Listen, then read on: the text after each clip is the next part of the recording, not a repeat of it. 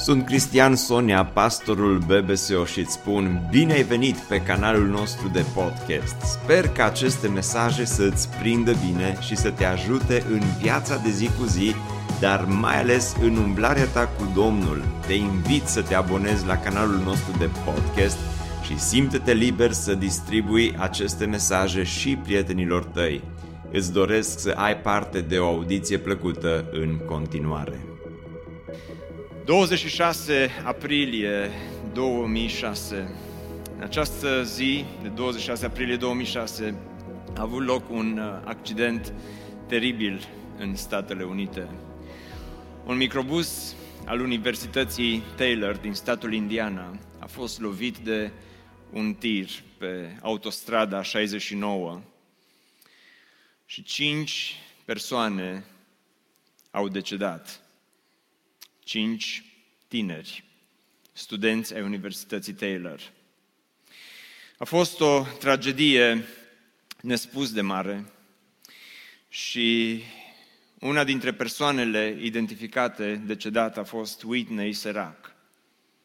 Familia a fost anunțată, au mers la morgă, au ridicat trupul fiicei lor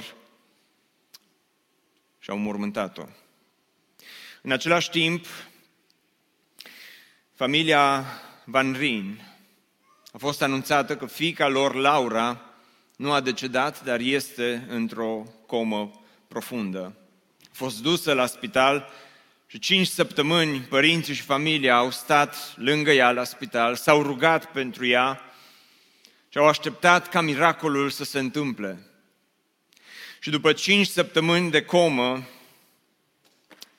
miracolul s-a întâmplat și Laura și-a revenit din comă, și-a deschis ochii, a început să comunice cu cei din jurul ei și după câteva zile chiar s-a ridicat din pat și a început să umble.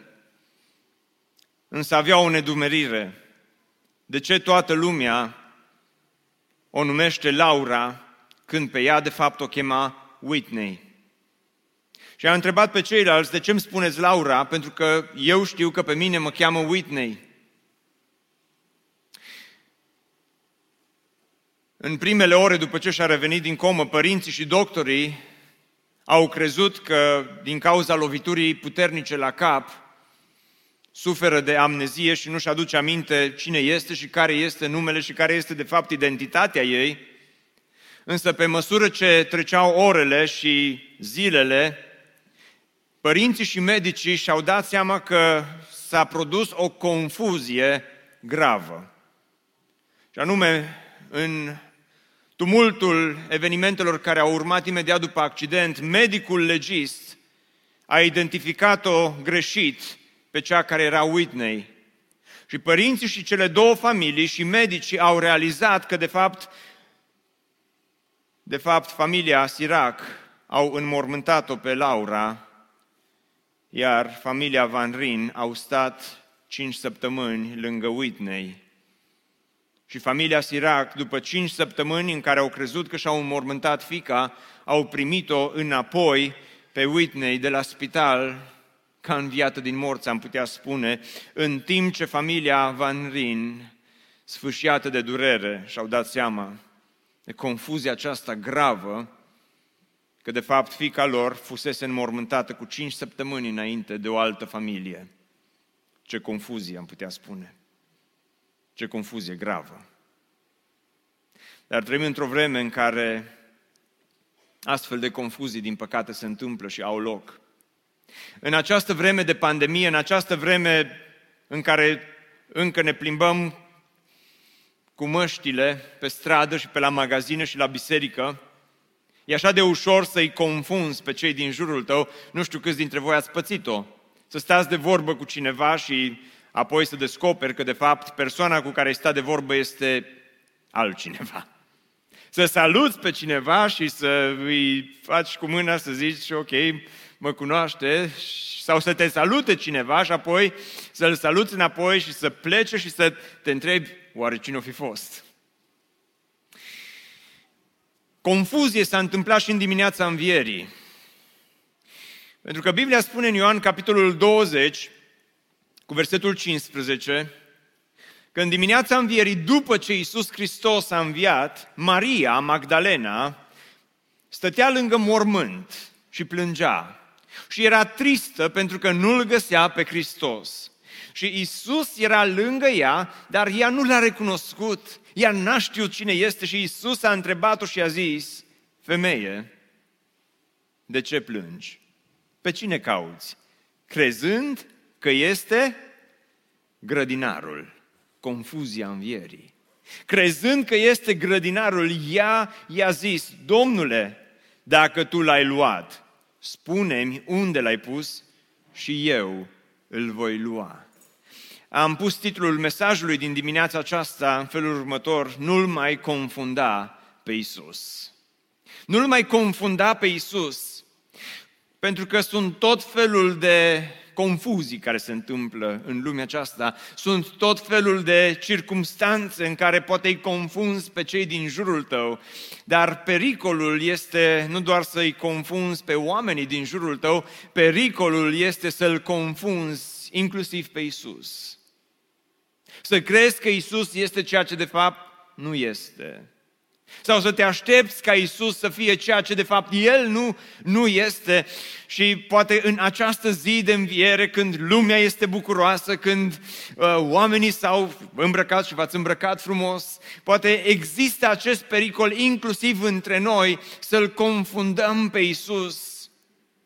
Nu cred că este valabil, dar am auzit că în alte localități, în alte țări, probabil că pe alte continente, că nu-i cazul nostru, am auzit că pe alte continente sunt oameni care se duc la biserică doar la Paști și la Crăciun.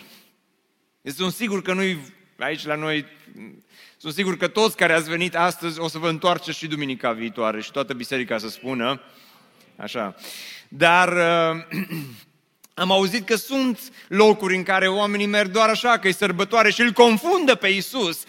Sunt unii care, nu în Oradea, dar care îl confundă pe Iisus cu așa, cineva, o figură din aceasta religioasă, am putea spune. Un om din acesta religios care s-ar putea să facă sărbători frumoase și este confuzia aceasta sărbătorilor, dar după ce se termină sărbătorile, Iisus rămâne doar tipul acela religios și nimic mai mult. Alții îl confundă pe Iisus cu un Moș Crăciun care știe să dea lucruri bune. Alții îl confundă pe Iisus Hristos cu iepurașul care poate ne aduce cadouri. Sunt oameni care îl confundă pe Iisus. Îl confundă pe Iisus cu unul care atunci când ai nevoie de El este acolo lângă tine. Doamne, Doamne, să ne rugăm la Doamne, Doamne, că acum avem nevoie. Sau îl confunzi pe Iisus cu un medic care te ajută doar atunci când ai probleme. Sau îl confunzi pe Iisus cu un fel de smurd care atunci când ajungi la greu te rogi, cum am zis mai înainte, spui un Doamne, Doamne, Hristos este acolo, dar nu-L mai confunda pe Iisus, că Iisus nu vrea să fie confundat cu grădinarii zilelor noastre. Însă, haideți să vedem de ce s-a produs această confuzie și de ce se produc aceste confuzii ale învierii în vremea noastră. Îl confunzi pe Iisus atunci când spui Hristos a înviat, dar trăiești ca și cum ar fi mort. Îl confunzi pe Iisus atunci când spui Hristos a înviat și mulți dintre voi astăzi ați rostit aceste cuvinte. Poate ești online alături de noi și ai spus astăzi Hristos a înviat și sunt cuvinte faine, sunt cuvinte puternice, dar spui doar Hristos a înviat și apoi tu trăiești ca și cum n-ar fi înviat. Dar vreau să spun că această confuzie a învierii au făcut-o inclusiv ucenicii. Pentru că în Ioan 20, uitați-vă ce se întâmplă, Petru și Ioan aleargă la mormânt și au auzit că trupul lui Iisus nu este acolo și au zis, nu ne vine să credem că trupul lui Iisus nu este aici. S-au dus la mormânt și atunci celălalt ucenic care a ajuns primul la mormânt a intrat și el, a văzut și a crezut. Dar atenție, n-a crezut că Iisus a înviat, că următorul verset precizează că ei încă nu pricepeau scripturile care vorbesc despre Iisus cel înviat, ci doar a crezut că mormântul este gol. Atât a crezut. Și apoi, uitați-vă, a crezut și apoi ucenicii ce au făcut? S-au întors acasă. S-au dus la mormânt, s-au uitat, da, nu e aici, hai să plecăm acasă, Petru. Ioan, nu mai zăbovim, nu, plecăm acasă. De ce? Păi s-a terminat programul. Am venit, am văzut, a fost așa cum au zis pe mele și pur și simplu s-au dus acasă fără să mai zăbovească, fără să-i miște mormântul gol, fără să-și pună alte întrebări, probabil că și-au pus alte întrebări, dar în drum spre casă. Și, repet, acea categorie de oameni, Petru și Ioan în textul acesta, care, oamenii aceia care se duc la programul frumos de sărbători, se duc la slujba de înviere, se duc la miezul nopții, se duc dimineața, se duc la primul program, se duc la al doilea program și apoi pleacă acasă, își încuie din nou ușa și totul e ca și înainte. Hristos a înviat, dar tu trăiești ca și cum n-ar fi înviat. Hristos era viu când ei s-au dus la mormânt, dar s-au dus acasă ca și cum n-ar fi înviat. Și ce au făcut când s-au dus acasă? În seara aceleași zile, cea din tâia săptămânii, în timp ce acolo unde se aflau ucenicii, ușile erau încuiate de frica iudeilor, s-au dus și și-au încuiat ușile. Și vei zice, bine, măi Cristi, stai puțin, nu te grăbi, pentru că ei încă nu se întâlniseră cu Iisus cel înviat. Și e normal că și-au încuiat ușile, că nu știau că au înviat, nu s-au întâlnit cu el, au văzut doar mormântul gol, mare lucru. Tu n-ai fi făcut la fel? Ba, probabil că aș fi făcut la fel. Repet, vreau să mă pun bine cu personajele biblice, că mă întâlnesc cu ei în cer, să nu-mi bat obrazul. Dar, după o săptămână, se întâlnesc din nou cu Iisus, când e și Toma împreună cu ei, se întâlnesc din nou cu Iisus și spune că Iisus a venit la ei și ei erau tot cu ușile încuiate și după ce s-au întâlnit cu Iisus cel înviat, au rămas tot cu ușile încuiate. Trăiau tot ca și cum Iisus n-ar fi înviat. Maria, Iisus înviase, dar ea era acolo lângă mormânt și plângea și vorbește cu îngerii și au întrebat-o îngerii, femeie, de ce plângi? Ea le-a răspuns, pentru că l-au luat pe Domnul meu și nu știu unde l-au pus. Hristos era viu. Dar Maria trăia ca și cum ar fi mort, doar că a fost pus altundeva. Hristos era viu, dar ucenicii se comportau ca și cum ar fi mort. Dar hai să nu judecăm pe ei prea tare, fiindcă mă tem că și astăzi Hristos este viu, dar mulți dintre noi trăim și ne comportăm ca și cum ar fi mort. Venim la sărbătoare, dar plecăm de la sărbătoare și ne întoarcem din nou la viața noastră de zi cu zi, ne întoarcem din nou la păcatele noastre, ne întoarcem din nou la ceea ce era înainte. Credem, adică spunem că am înviat, dar trăim ca și cum Iisus Hristos n-ar fi înviat. Maria era acolo lângă mormânt și se aștepta să găsească un Hristos mort și Maria știa că oamenii morți rămân în același loc unde îi pui și nu se plimbă și nu se mișcă.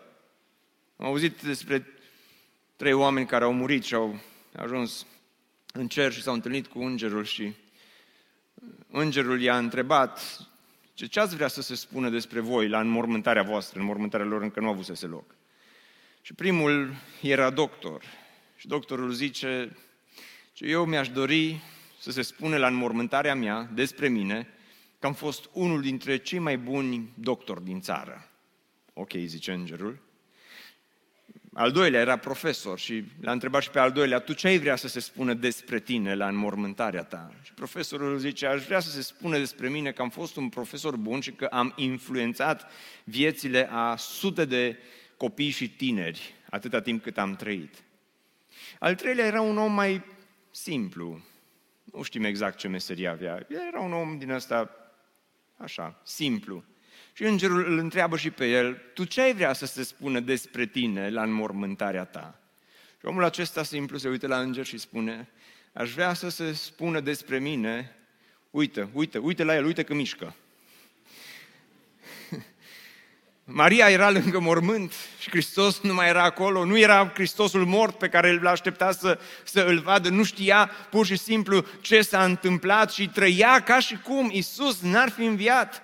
Și vreau să spun în dimineața aceasta, degeaba spui Hristos a înviat dacă trăiești ca și cum n-ar fi înviat. Nu-ți folosește la nimic. Pentru că atunci când Hristos a înviat, Pavel spune și să-L cunosc pe El și să cunosc puterea învierii lui Iisus Hristos. Învierea nu trebuie să ne lase așa indiferenți pe nici unul dintre noi. Învierea lui Hristos, dimpotrivă puterea învierii lui Iisus Hristos, ar trebui să afecteze fiecare și să impacteze într-un fel toată viața noastră. Învierea lui Iisus Hristos, Hristos a înviat, este o afirmație atât de puternică, o afirmație suficient de puternică care ar trebui să schimbe emoțiile și sentimentele noastre.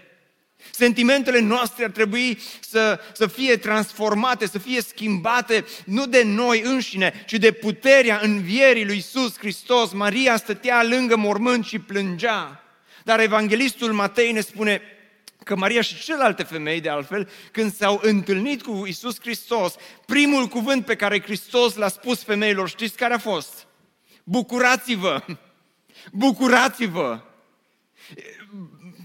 Vedeți, Hristos transformă plânsul în veselie. Puterea învierii lui Iisus Hristos, am putea spune, transformă plânsul în bucurie, în veselie. Seara, spune psalmistul, seara vine plânsul, dar dimineața aduce veselia și dimineața învierii a adus bucuria adevărată. Amin. De aceea noi creștini ar trebui să învățăm lecția aceasta a transformării, inclusiv a emoțiilor noastre, a temerilor noastre, transformarea gândirii noastre, nu în sensul în care tot timpul ar trebui să fim cu zâmbetul pe buze și când avem o greutate să ne prefacem că de fapt nu avem niciun fel de greutăți în lumea aceasta. Nu despre asta este vorba, dar nici să trăim creștinismul acesta cu atitudini seci, cu fețe seci, cu fețele acelea acre. Am auzit o întâmplare despre un nepoțel care s-a dus la țară să-și viziteze bunicul și la un moment dat se plimbă cu bunicul prin grădina casei și vede niște pui de găină care zburdau pe acolo prin grădină și erau așa în largul lor și se uită nepoțelul la puii de găină care erau se simțeau atât de bine. Se uită la unul dintre ei și spune, ăsta n-are. Și bunicul întreabă, ce n-are? Și nepoțelul nu-i răspunde. Merge mai departe și vede un vițel care era și el acolo în spatele casei și vițelul era și el destul de jucăuș și părea a fi un vițel fericit. Și nepoțelul se uită la vițelul fericit și spune, nici ăsta n-are. Dar bunicul avea și un cal și calul era legat undeva lângă gardul grădinii și calul era supărat, legat acolo de gard și se duce nepoțelul și se uită la cal și îl vede cu fața aia de cal trist și supărat și calul nu zâmbea. Și se uită nepoțelul la cal și zice către bunicul, ăsta are. Și bunicul nu mai poate și întreabă, măi nepoate, ăsta ce are? Și ăsta are religia pe care o ai tu. Religia aia supărării, zice, religia aceea a feței triste. Zice, ăsta are aceeași religie cu tine. Dragilor, puterea învierii lui Iisus Hristos ne transformă sentimentele, ne transformă gândirea, ne transformă plânsul în veselie. Teresa de Avila spunea în felul următor, Doamne ferește-ne de rugăciuni prostești și de fețe acre de sfinți. Și toată biserica să spună. Da? Pentru că puterea învierii lui Iisus Hristos nu aduce bucuria aceea care nu e rațională, dar aduce un puternic sentiment de bucurie că da, Hristos a înviat, că da, moartea a fost biruită și puterea învierii lui Hristos îți schimbă inclusiv trăirea ta. Degeaba spui Hristos a înviat dacă te întorci apoi la păcatele tale. Degeaba spui Hristos a înviat dacă te întorci după aceea la viciile tale, te întorci la aceleași lucruri pe care le faci, la aceleași lucruri pe care le spui, la aceeași viață necinstită pe care o trăiești. Degeaba spui Hristos a înviat și se termină sărbătoarea, se termină și învierea și te întorci din nou la viața ta veche și păcătoasă. Nu poți, îl confuzi pe Iisus, e altcineva acel pe care îl urmezi. Dacă urmezi un Hristos doar de sărbătoare, îl confuzi pe Iisus. Hristos nu este acel Hristos, ci Hristosul înviat este Hristosul care îți dă putere să trăiești viața aceasta în fiecare zi. Este Hristosul care este și care rămâne cu tine în fiecare zi. Amin. Dar mergem mai departe și îl confunzi pe Iisus atunci când Iisus este doar grădinarul vieții tale, dar nu este și Domnul vieții tale. Să știi că urmezi un alt Hristos și îl confunzi rău pe Iisus atunci când Iisus este doar grădinarul vieții tale, dar nu și Domnul vieții tale. Uitați-vă împreună cu mine în versetul 15. Iisus a întrebat-o, femeie, de ce plângi? Pe cine cauți? Crezând că este grădinarul ea i-a zis. Vorbea cu Iisus, dar ea credea că vorbește cu un grădinar. Și Maria avea așteptări de la persoana cu care vorbea, avea așteptări de grădinar, nu așteptări de Hristos. Și grădinarul poate că ar fi putut să o ajute să se uite prin cimitir, să vadă oare unde o fi trupul lui Iisus. Grădinarul poate că ar fi putut să o liniștească pentru un moment. Grădinarul poate că ar fi putut să îi facă așa un mic bine. Și când grădinarul îi pune întrebarea aceasta, pe cine cauți? Pe cine cauți? Răspunsul Mariei este răspuns ca de la Maria la grădinar, nu ca și de la Maria la Hristos. Spune, Domnule, dacă l-ai luat, spune-mi unde l-ai pus. Pe cine cauți? Te întreb în dimineața aceasta, tu pe cine cauți? Îl cauți pe Hristos grădinarul sau îl cauți pe Hristos Domnul? Aceasta este întrebarea. Îl cauți pe Iisus grădinarul sau îl cauți pe Iisus care are toată autoritatea peste viața ta? Pentru că, dragul meu, vreau să spun un lucru important. Iisus grădinarul îți poate aduce anumite beneficii, însă doar Iisus Domnul îți poate schimba viața. Doar Hristos Domnul îți poate schimba viața. Iisus grădinarul te poate ajuta când ajungi la greu. Iisus grădinarul te poate ajuta atunci când ai nevoie. Iisus grădinarul poate funcționa ca și un fel de smurd spiritual, însă Hristos vrea să fie nu grădinar peste viața ta, Hristos vrea să fie Domn peste viața ta. Și nu-L confunda pe Iisus. Să nu ai impresia că Iisus este doar așa la urgențe sau doar la sărbători. Pe cine cauți astăzi? Este întrebarea. Pe cine cauți? Unii dintre voi sunteți aici în zi de sărbătoare și sunt căutări pe care le ai și poate îți cauți o slujbă mai bună și ai impresia că Iisus te poate ajuta și Iisus te poate ajuta, dar Iisus nu este doar grădinarul care să-ți dea o slujbă bună. Pe cine cauți? Unii dintre voi ați vrea atât de mult să vă căsătoriți, să nu mai fii și tu singur în această lume și îți dorești să cauți pe cineva, îți dorești să găsești pe cineva și cauți pe cineva și te rogi, Doamne, ajută-mă să scap de singurătate. Și pentru tine Iisus este grădinarul care îți poate aduce un soț sau o soție.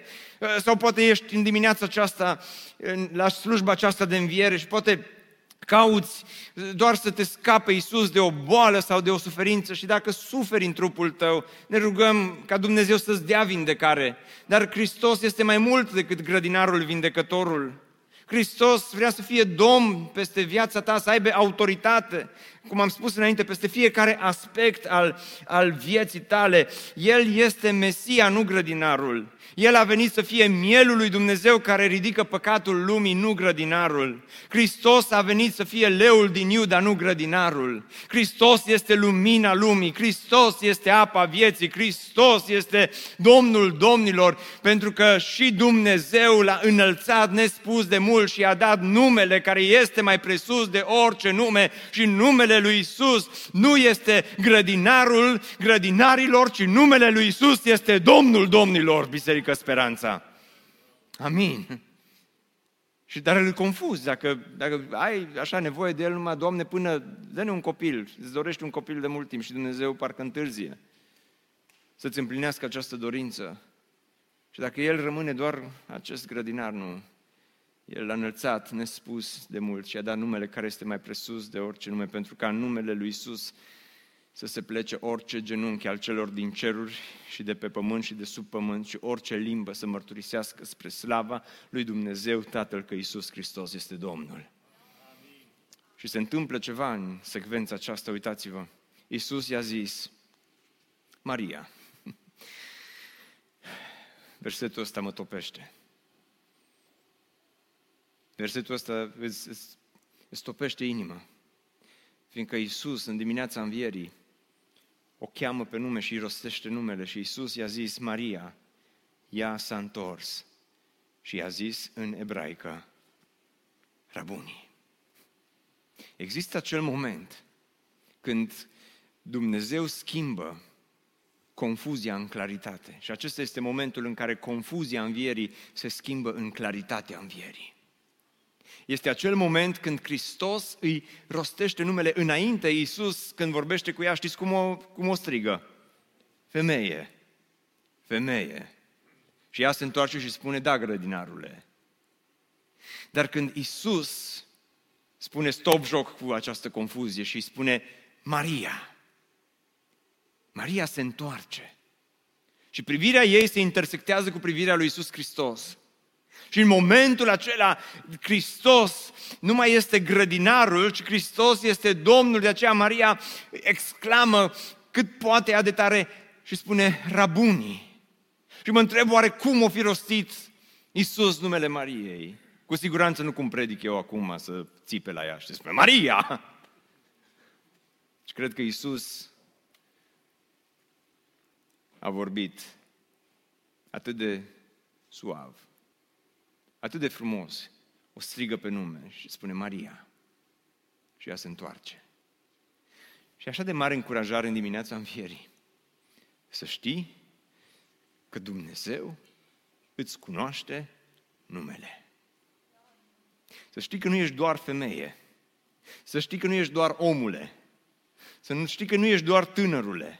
Să știi că nu ești doar omul în vârstă.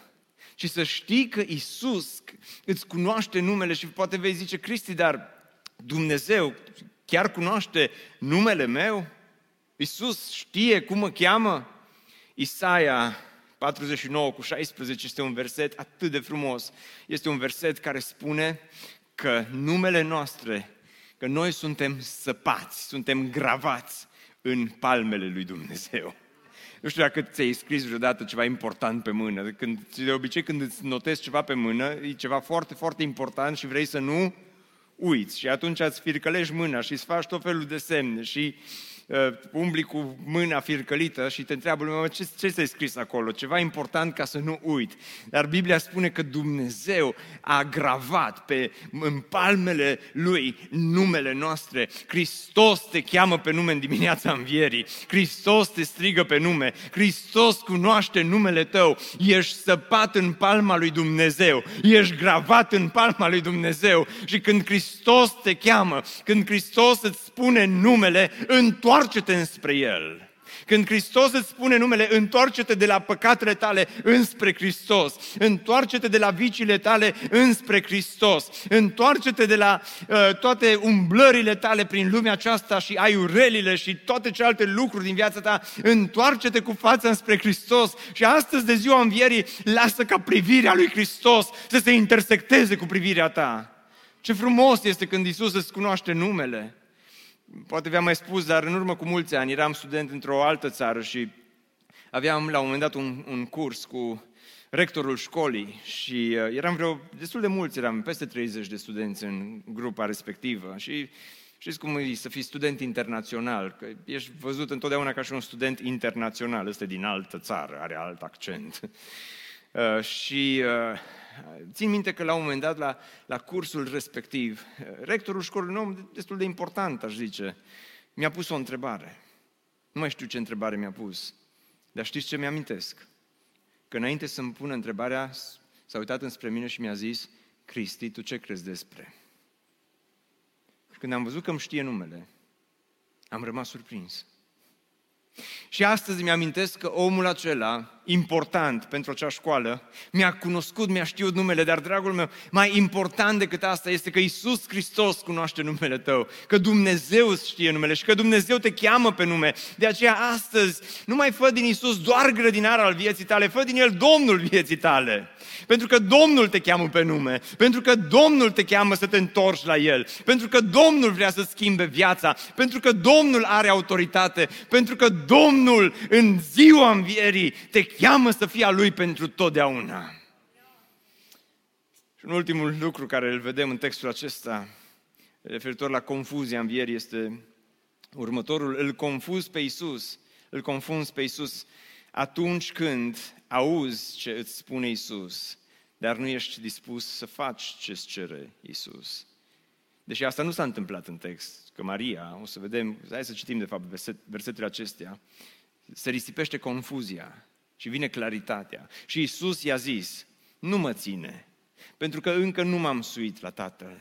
Du-te însă la frații mei și spune-le, mă sui la Tatăl meu și la Tatăl vostru, la Dumnezeul meu și Dumnezeul vostru. Iisus, acolo, la mormânt, e prima slujbă de înviere la mormânt.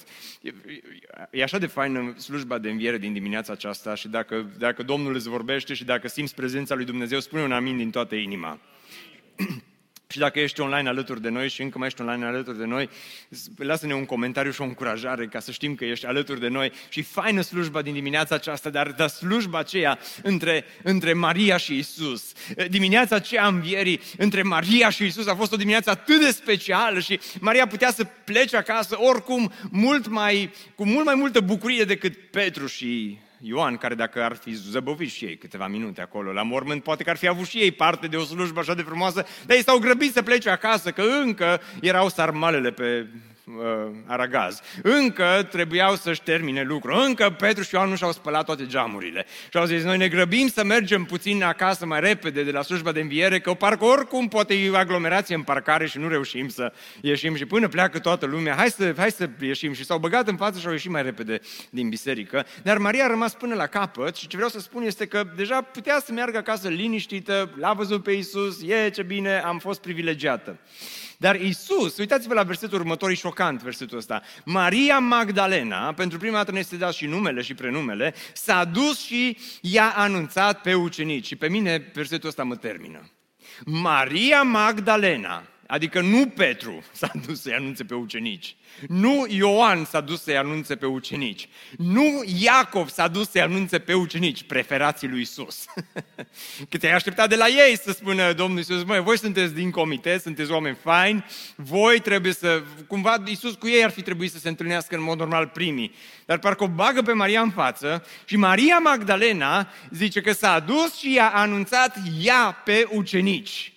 Ce slujbă importantă i-a încredințat Domnul acestei femei. Și vei zice, Cristi, Maria Magdalena avea o mărturie faină de altfel. M-am născut într-o familie de pocăiți, de mică am fost dusă la biserică.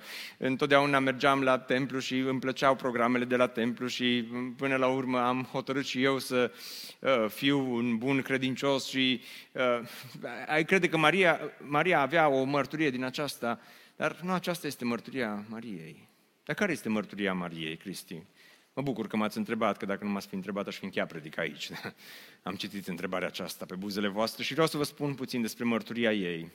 În Luca, la capitolul 8, versetul 1 și 2, spune că după aceea Iisus a călătorit prin fiecare cetate și sat, predicând și vestind Evanghelia Împărăției lui Dumnezeu. Împreună cu el erau cei 12, precum și niște femei care fuseseră vindecate de duhuri rele și de neputințe. Maria, numită Magdalena, din care ieșiseră 7 demoni, din care ieșiseră 7 draci.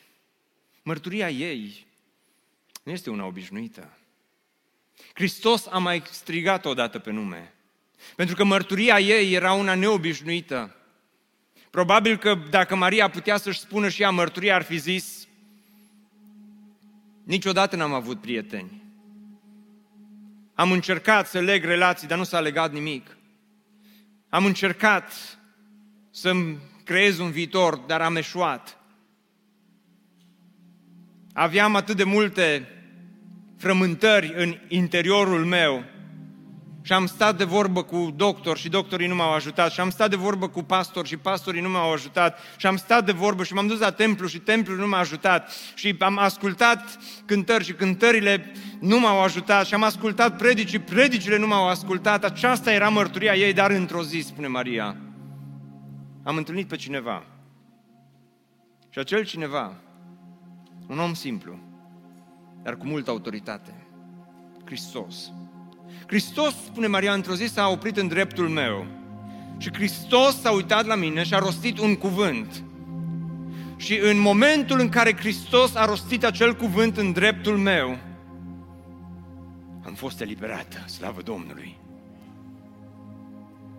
Am fost eliberată.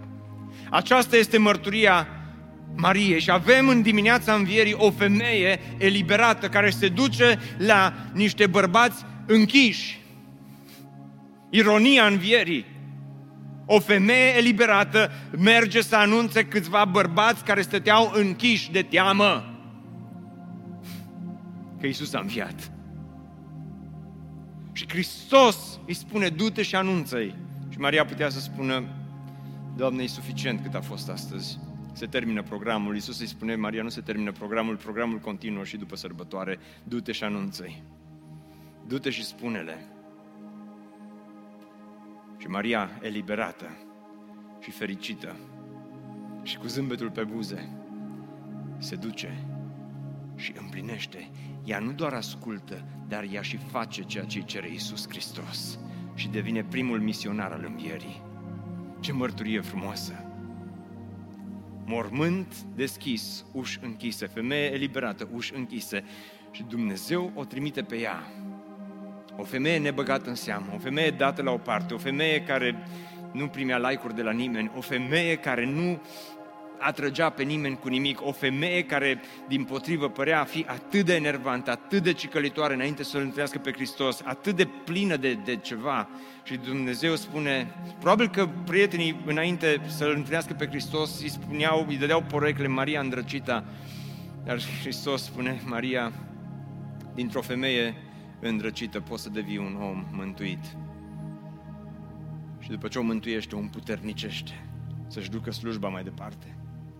Biserică Speranța, sărbătoarea nu-i pentru acum dimineața doar.